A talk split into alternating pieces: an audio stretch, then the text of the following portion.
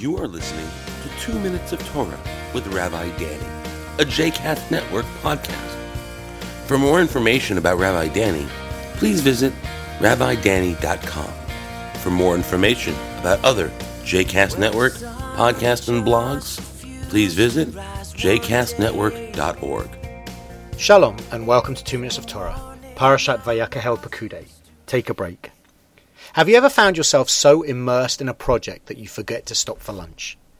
Sometimes we're working on something and we become so engrossed in what it is we're doing, so focused on the work at hand, that we forget about everything else. We forget to eat, we forget to sleep, we forget to drink. Everything becomes secondary to the task with which we are faced. And we know really that this is not the best way to work, and we know that it's not good for our productivity, and it's probably not good for the project with which we're involved. But there's something about it that just keeps us hooked to the exclusion of everything else.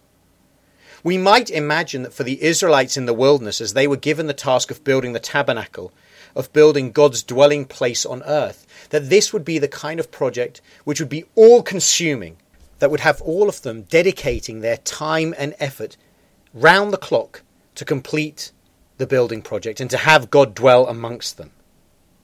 And we know that the people were very moved by the project and that they gave more than Moses required, and that ultimately he had to tell the people to stop in this week's Torah portion, telling them to make no further contributions towards the sanctuary.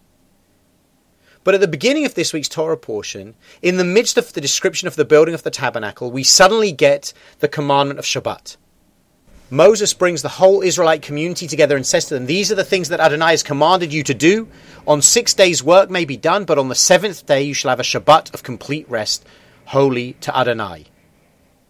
It seems strange to get the commandment of Shabbat once again amidst the building of the tabernacle. We've had this commandment and instruction already, and yet here it is restated in the Torah.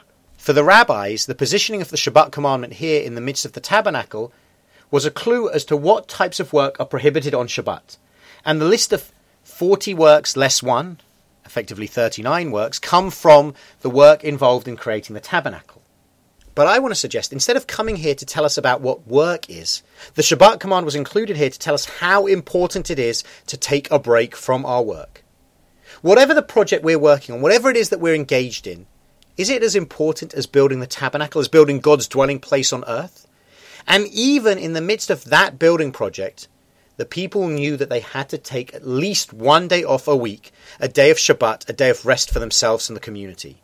For us in our lives, they can serve as the inspiration and the reminder that whatever it is we're doing, however important we feel the project is, however engrossed we are in our work, we still have to take a break. Shabbat comes as a weekly reminder that while we might consider our work important, to rest is sacred and commanded by God. Shabbat Shalom.